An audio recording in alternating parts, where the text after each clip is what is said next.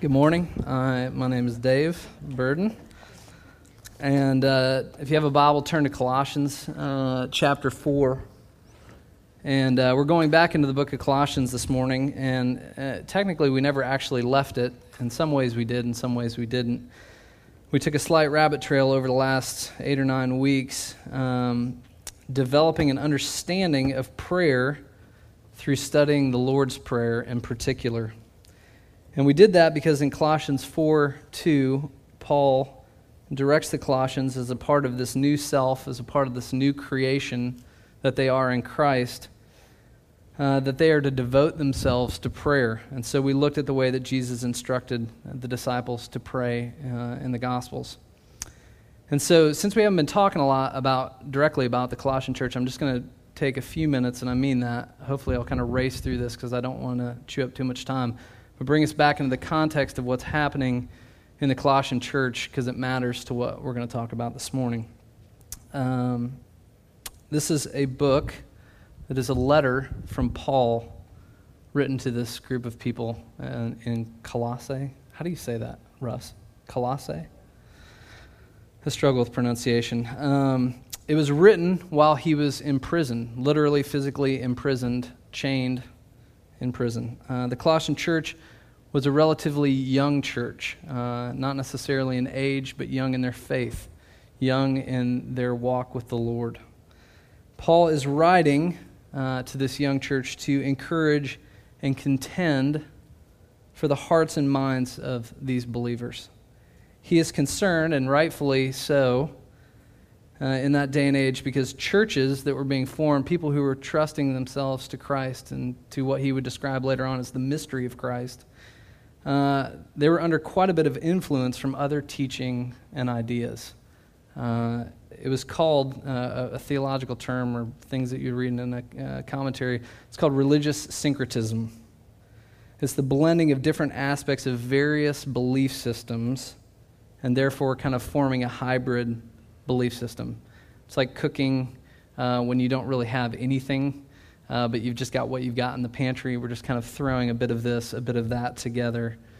And although, well, that I guess can be actually quite destructive in cooking as well. Uh, in the journey of a young church uh, who really isn't grounded uh, quite yet in the faith, uh, that is a very, very destructive thing um, to be taking a bit of this and a bit of that. And so Paul's really concerned for them. He's concerned because they are potentially minimizing the supremacy of Christ. And they're adding things to that, or they're subtracting things from that with other ideas, things like religious duties and actions. This is still a problem uh, for us today. We don't suffer in the same way, uh, I think, uh, quite that they were suffering, but it's still a problem. We'll talk about that. There's a rhythm to this letter. Paul is reminding them of what they have received in Christ. So, this is what's happened for you, the significance of that. And then he's praying that God would explode a deeper understanding and a grasp of that reality. So, he's saying, Know this. And then I'm begging, I'm pleading with the Lord to explode a deeper understanding of that. And then he's saying, okay, because of those two things, go live in the reality of that truth. That they would bear fruit, it's a term that he uses in this letter. That they would show the outward signs of this inward dispositional shift. Something has changed about you, and therefore understand that fully and then live in the reality of that. This is kind of typified in Colossians 2 6, where he says, So then, just as you received Christ Jesus as Lord, continue to live in him, rooted and built up. Hear those two terms rooted and then built up, strengthened in the faith as you were taught, and overflowing with thanksgiving, thanks, thankfulness, thanksgivefulness. See to it that no one takes you captive through hollow and deceptive philosophy, which depends on human tradition and on the basic principles of this world rather than Christ. Paul is fighting and laboring for these people that they would continue to live in Christ the way that they received Christ. That they would understand what's happened for them. They would mature in that understanding to such a degree that their lives would bear the fruit that marks that kind of an understanding. So in chapter 3, he begins to lay out some of the practicalities of what that life would look like.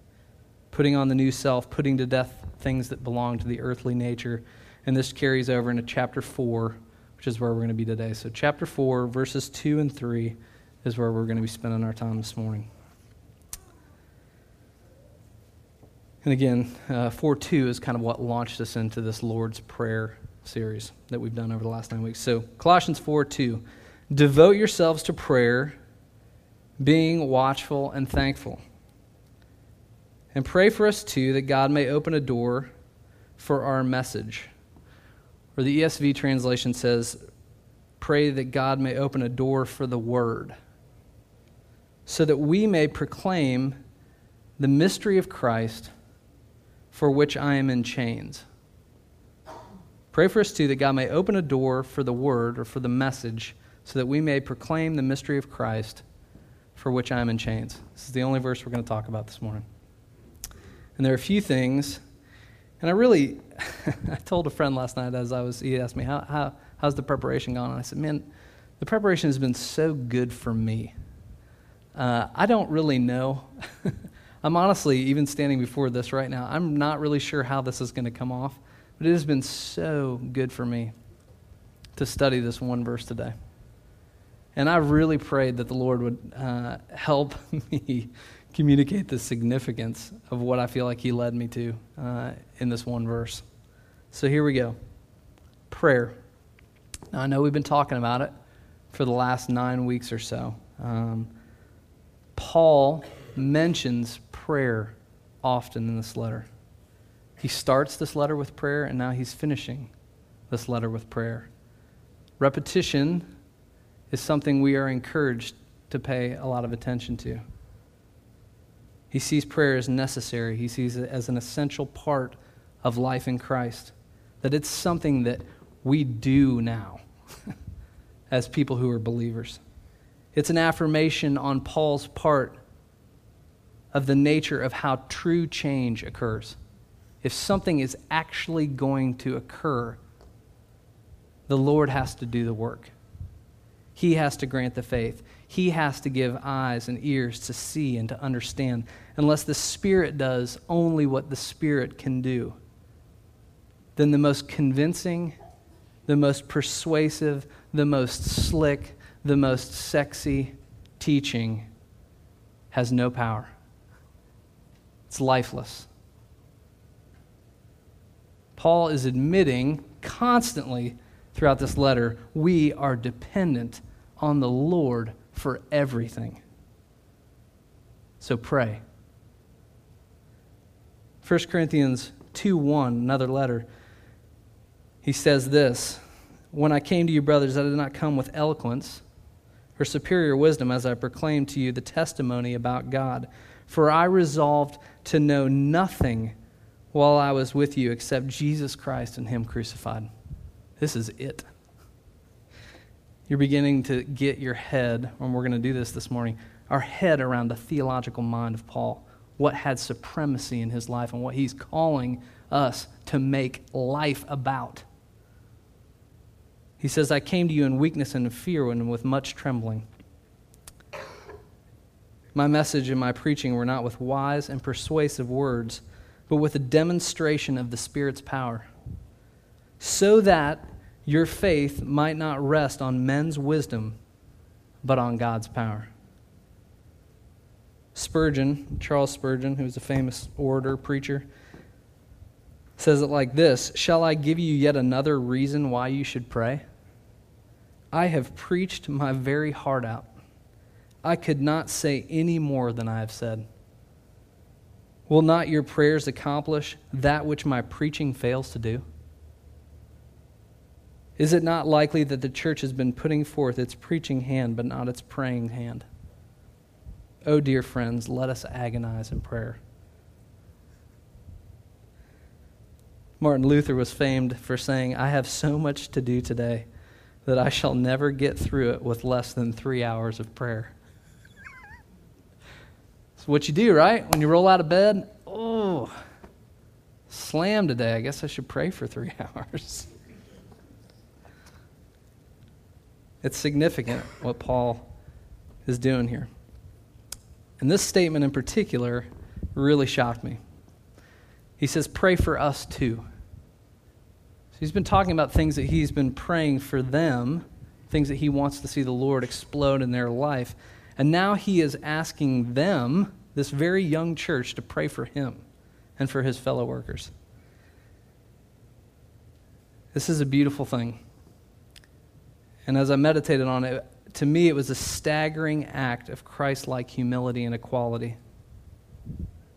That Paul is asking this bunch of young believers to pray for him.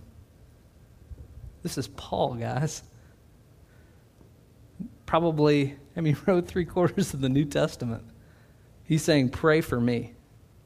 Pray for me. He needs God's grace. He needs the movement of the Holy Spirit in his life, just as they do.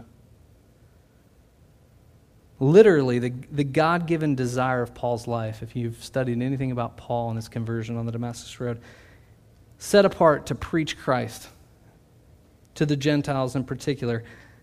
That desire being fulfilled, he understands, is entirely under the control, the direction, and the empowerment of the Lord and his will for his life. So, in, in the commentaries I studied and my thoughts, some of the things I read, his request for prayer for an open door is more than likely twofold. One, it's literally that the Lord would continue to give him opportunities. Give me an opportunity to talk about what is most important to me. This is life to me. And then, secondly, that the Lord would grant the people that he's speaking to, the receivers, give them an open door, an open heart, open their heart to be able to receive what's being said. Because no matter how I say this, it takes you to do that. It takes the movement of you. So, in light of this, let's look just for a second, maybe for more than a second, at the specifics of what Paul's asked, what he asked for. Because honestly, this is where it got a little crazy for me in studying this verse. You see, he's in prison, physically in prison his desire, his call to preach the gospel, wouldn't you think, is seemingly being thwarted by this imprisonment? Certainly, he's going to ask for what? Get me out of prison. This is what I'm called to do, right? This is what the Lord has set me apart from. Let me out of here so I can get back to doing what the Lord's called me to do. Because in here, in this situation, certainly this can't be what the Lord has for me because this is what I do, right? Why doesn't Paul ask for them to pray for his circumstances to change? Why doesn't Paul say, Pray that I will get out of prison so that I can get back to preaching and planting churches? It's his only, his first and only personal prayer request. Make it count, right? You're going to ask for something. I mean, you're in a group setting. Pray. What are you going to ask to pray about? You don't ask for inconsequential things, you ask for the most important things. So, there are a couple things I kind of want to extract out of this. Paul asked, and there's two of them.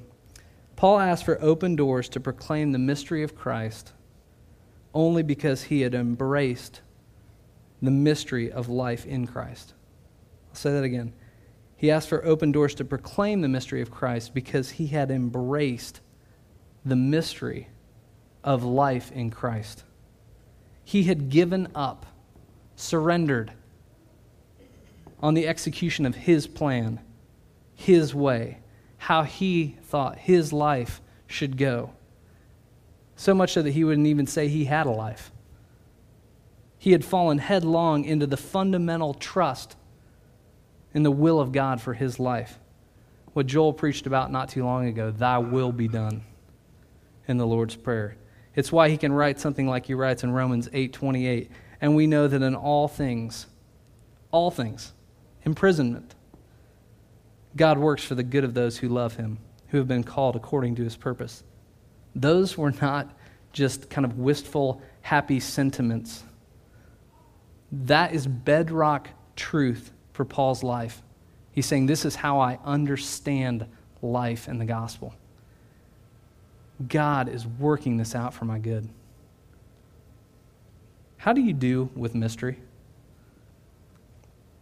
How do you handle uncertainty in your life? It's hard for me. It can create great amounts of anxiety and discomfort in my life because I want control of my life.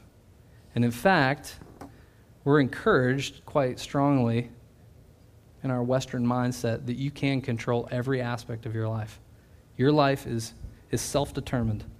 Go out there and make it happen. When I was uh, about 24, I lost a job. And uh, it, was, it was life to me, this job that I had. My uh, identity was so profoundly wrapped up in this job, I had no idea until I lost it how much it mattered to me. And the Lord took me uh, from this job where I was doing what I loved, and He put me, um, opened some doors for me to uh, work on a farm. Thanks for the open door. Uh, I lived in a single wide trailer with no TV and no phone for about a year because I was so poor and um, and there was an awful lot of mystery going on. I had no idea what God was up to in my life, and in fact, uh, I hated it. I despised it at times. Um, it took a long, long time for Him to teach me and to cultivate what I would call, and we'll talk about this in a second, the willingness to embrace the mystery that He is doing something good even though I can't understand it. So you have to ask yourself this question, and I'm asking you to ask it Is mystery something to be embraced or something to be solved and conquered? Most of the time, when suffering or difficulty enters into someone's life, we expect it, don't we? God will reveal to me what the heck is going on. And He better do it quickly. Because I can't have any comfort until I can explain it to my friends. Oh, but, but hey, it's been tough, but here's what God's doing, right? In fact, we don't even talk about things until we can talk about them like that. And then if he doesn't give that, what do we do? Often we have to change our theology concerning his nature and character. God isn't good. God's a mean kid with a magnifying glass, and I'm just an ant. He doesn't really care about me. He's not really sovereign. He doesn't have control. I have to shift some way I think about him just to cope with the fact that I am so in love with control and I can't embrace mystery. But embracing the gospel is embracing mystery.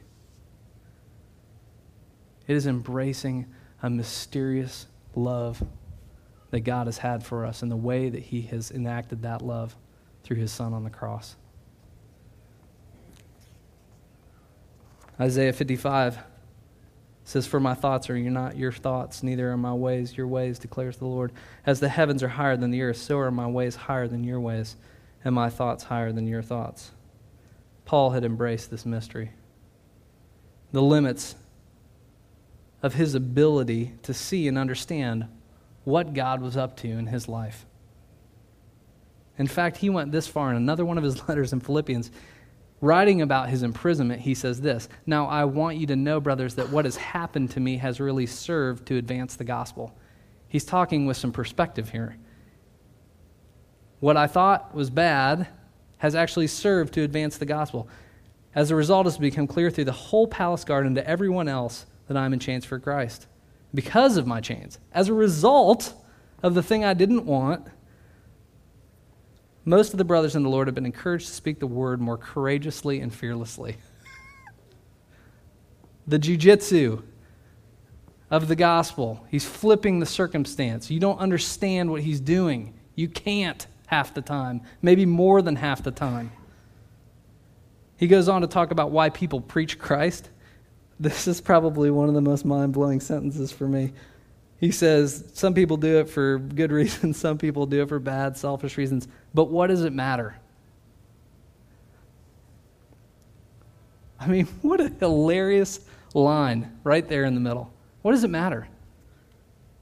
The why isn't, as, isn't as important as we make it. Why is this happening?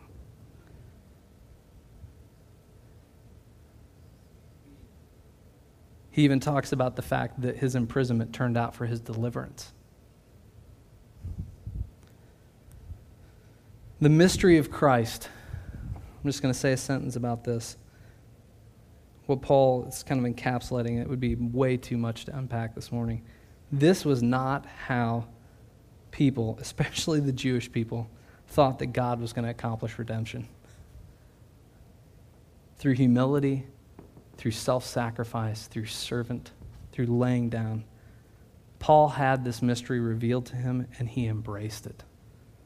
He set his mind on it, it became life to him. Paul embraced the mystery of Christ and therefore was willing to embrace the mystery of Christ in him. Christ living his life through Paul. Will you or do you embrace mystery? Or do you have to control everything? Are you willful or are you willing in your life? I'm going to read something from a book that's been helping me put some categories to things uh, by a guy named Gerald May called Will and Spirit. And I think this separation will maybe be helpful. He says, uh, willingness, which is mystery. I'm willing to embrace something, even though I don't understand it fully. And willfulness cannot be explained in two words or in a few words, for they are very subtle qualities and often overlapping and very easily confused with one another. But we can begin by saying that willingness implies surrendering of one's self separateness, rampant individualism. Life is about me and an entering into and an immersion into the deepest processes of life itself. Willingness is a realization that one is already a part of some ultimate cosmic process. And it is a commitment to a participation in that process. There's a story being told, a redemptive story that's happening, and God is writing it, and I'm a part of a larger story. The story is not about me. My story fits within the context of that story. That's willingness. In contrast, willfulness is the setting of oneself apart from the fundamental essence of life in an attempt to master, direct, control, or otherwise manipulate existence. More simply, willingness is saying yes to the mystery of being alive. And willfulness is saying no or perhaps more commonly, yes, but. Willingness is saying yes to the mystery of being alive in each moment. This is what Paul was doing. I'm willing, Lord. What do you want? You want to put me in prison? Okay. I'll embrace the mystery of being alive in this moment. What are you doing? What are you up to? Willfulness is like saying, God, I want to see you work in my life, and here is the way. I've got two poles up, and you can work in here.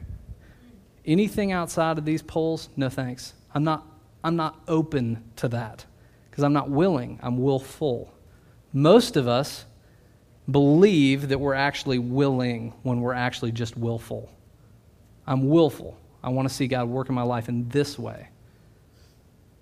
Because when He doesn't work in my life in that way, what do I do? I rage. If you, or sorry, depending on your willingness to embrace the mystery of Christ and consequently the mystery of your life, this will determine what you understand to be an open door.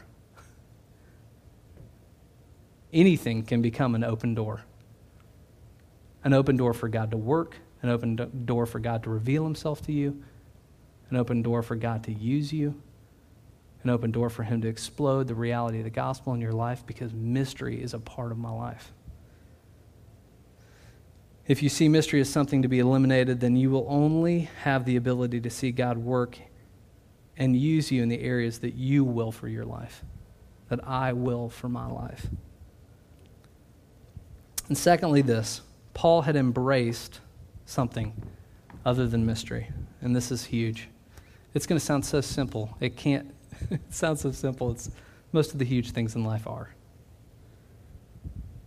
The deepest, he had embraced this, that he had already in Christ the deepest desire of his heart fulfilled. All of his desire, all of his longing, everything he wanted from life, he understood and he had embraced that it was found in Christ. And therefore, what happened to his life, the mystery of it, the pain of it, the confusion of it, even his desire to understand it, all of that fell in the shadow, subservient to that reality. I've got what I want in Christ.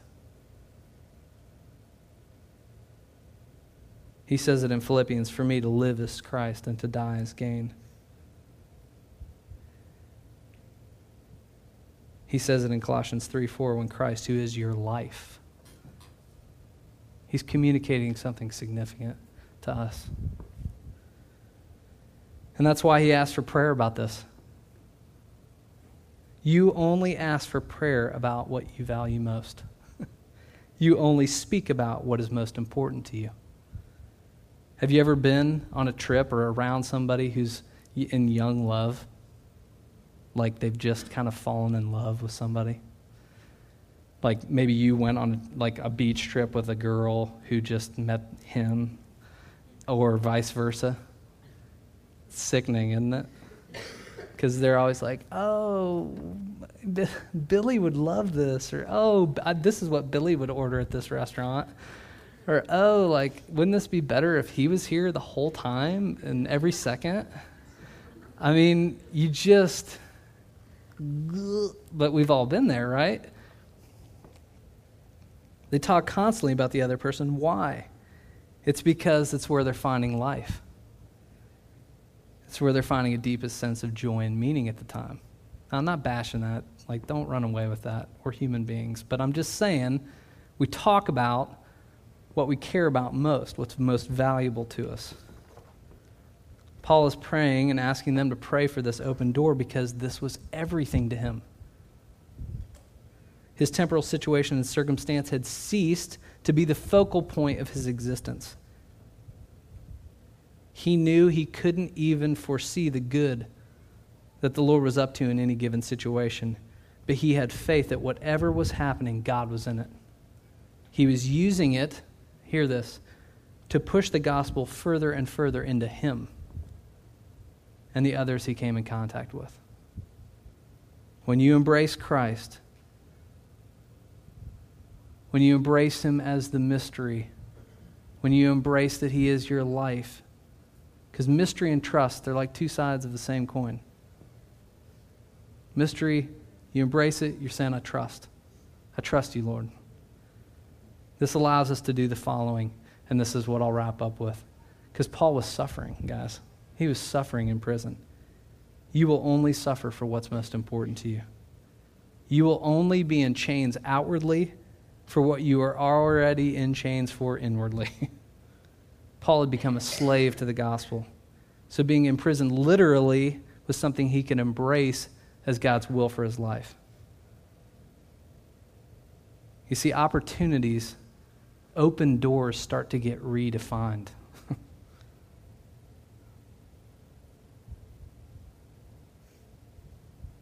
to the degree that we surrender ourselves to what I'm talking about this morning, to what Paul's talking about this morning,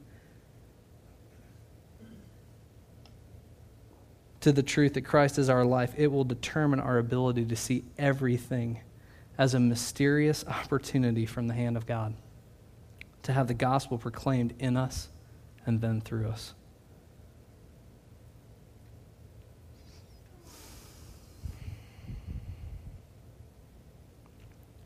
You know, the, I'll wrap up with this. The, the hollow and deceptive philosophy that the Colossian church was struggling under. There's a lot of different thoughts about that, but I've got some thoughts about what hollow and deceptive philosophy is going on in our culture.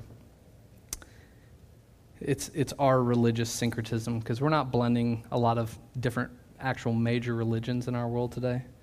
But here's what I'm, I'm blending. I'll at least say this for myself. This is the modern fixation. blessing, happiness, comfortable, fun. This is the only way for my life. This is, this is life to me. These are the things I want. Then only in blessing, only in fun, only in happiness, only in comfort will you see an open door. This limits our ability to receive and follow Christ. I'm willful. Here are the ways I want to see you work, not willing.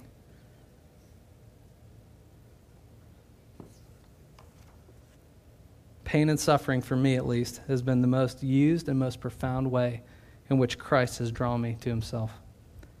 He has opened doors to explode the gospel in my life through these things and bring me back into a living reality of my frailty and my dependence upon Him. To teach me the mystery of walking in Christ in you, the hope of glory that Paul's talking about.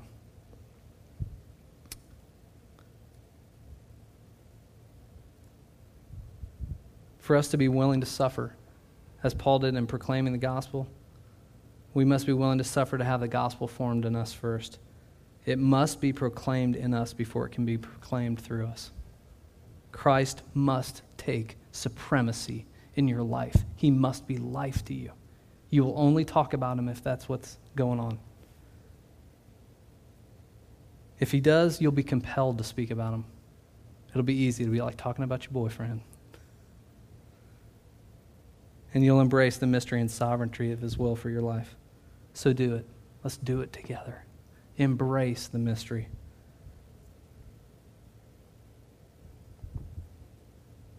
Set your minds on it, meditate on it. What has happened for you in Christ? Let's pray. Lord, I'm a willful man. Oftentimes, I feel like my life feels like that prison, and I uh, I don't even have the eyes to see or the ears to hear the doors that you're opening all around me. Um, for me to receive the truth of your gospel and for me to even share that truth with the world around me, Lord, because I'm so committed to you working in the ways that I want to see you work. So I thank you for this beautiful little sentence from Paul and all that it implies that um, he had fully embraced this, Lord, and I pray that you give us the grace to do so as well. Um, that we would loosen the grip that we have on controlling our lives, and that we'd be people who would fall headlong into the mystery and the trust and the significance of what you've accomplished for us, your love for us, your grace on us.